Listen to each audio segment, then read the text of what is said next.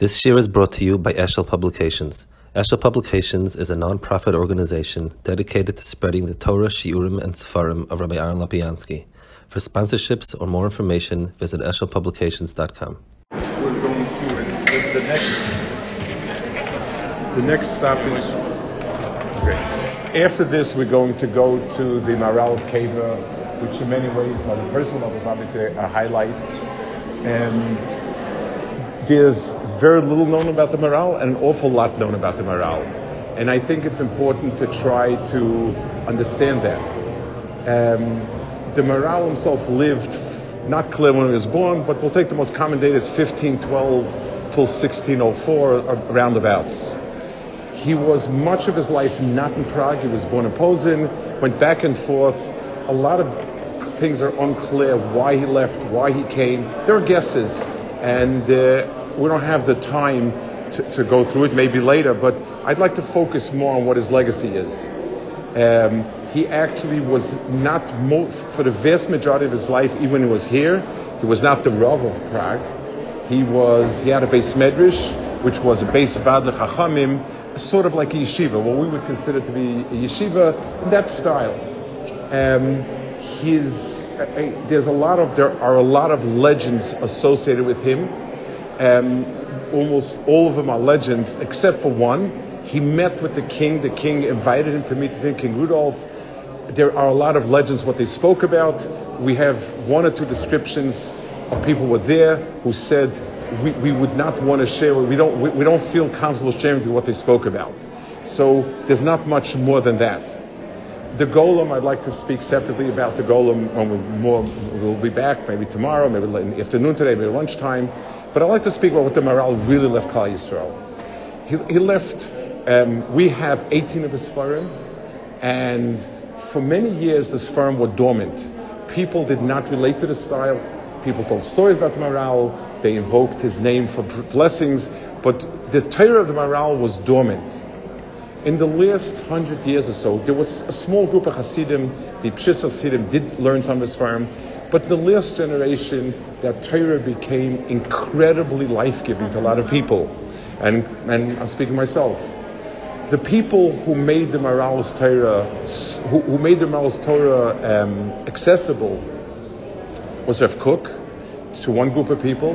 Rev Hutner opened it up for Lama Yeshivas, and Ramesh Shapiro, My World, Rev Schwartzman used to, was a, was a big yad and spoke, but it was a more Mitzum Olam, and thousands of people gained a whole new, um, a whole new hold on to Yiddishkeit because of it. I'll try to explain as briefly as I can what his Torah is. There are many ways halacha can be approached dryly technically, and that's fine. The Agada, the, the part of Torah that tells us the meaning behind it, is written in Chazal very veiled. Medrashim are stories, um, psukim. What exactly does it mean? And there are many ways to darshan these things, and many of them appropriate. But it, um, there were different ways how to do it. There was a lot of Shetlach, a lot of Gematrias, a lot of Pilpulim, um, a lot of straightforward Musa.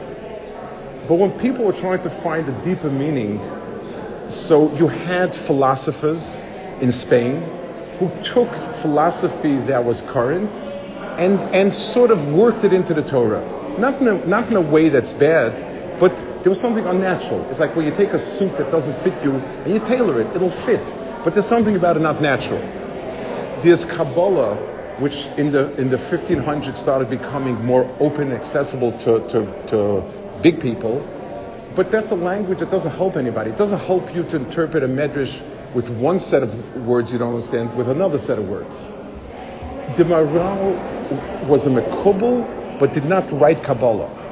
He took the ideas of Torah, the ideas that Kabbalah, which are the heart of what it should be, put it into a very sophisticated, under, uh, rational language. And when a person learns it, it opens up a whole new world of meaning. It's deep. It's, it's, it's illuminating.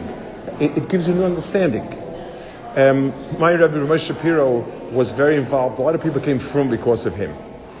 He didn't. He, he, his, he didn't argue shitas and days nashkafis. That wasn't. That wasn't his his, his tool.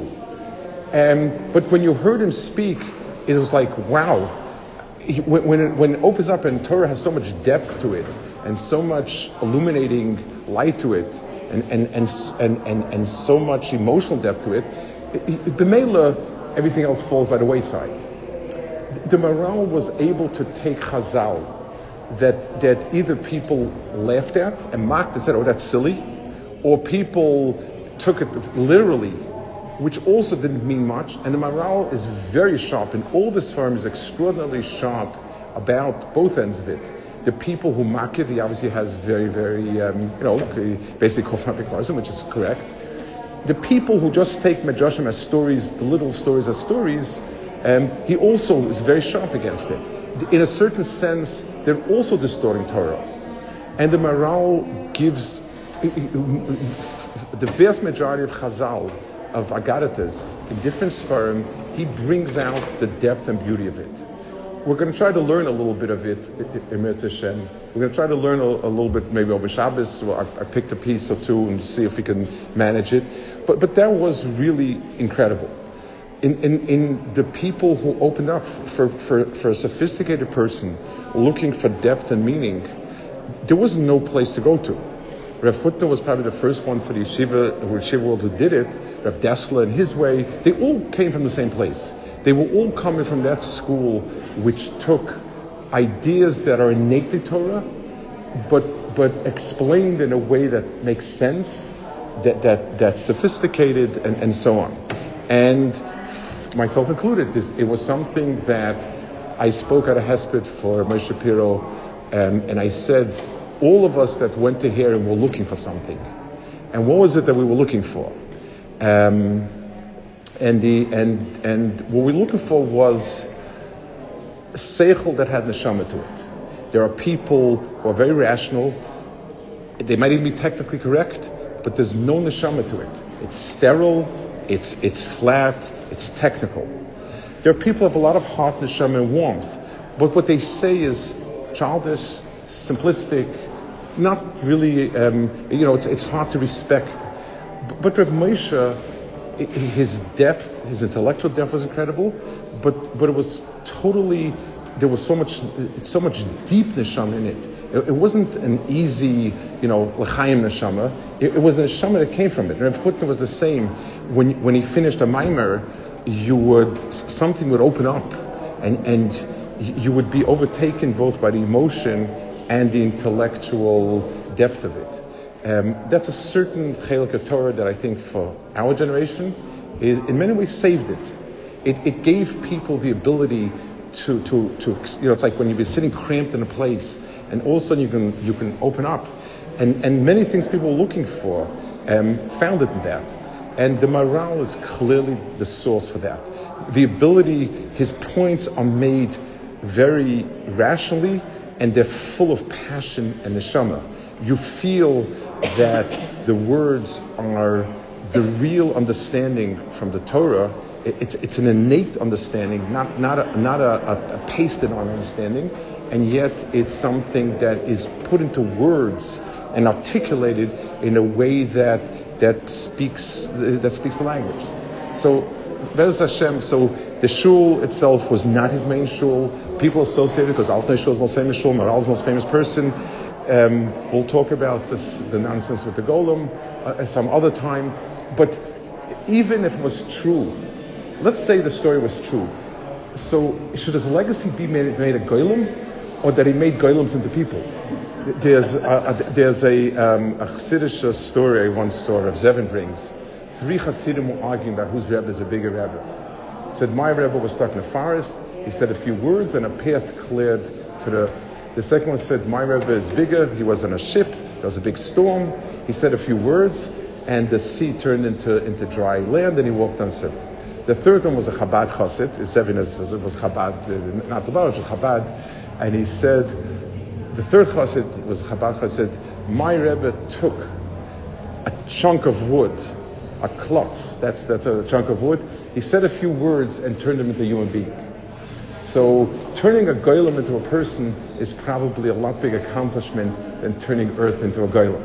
So I think the legacy of Maharal should be um, for our generation that that he took many uh, kletzer, many golems, and, and, and opened up something something deeply Atzuris Adam and King.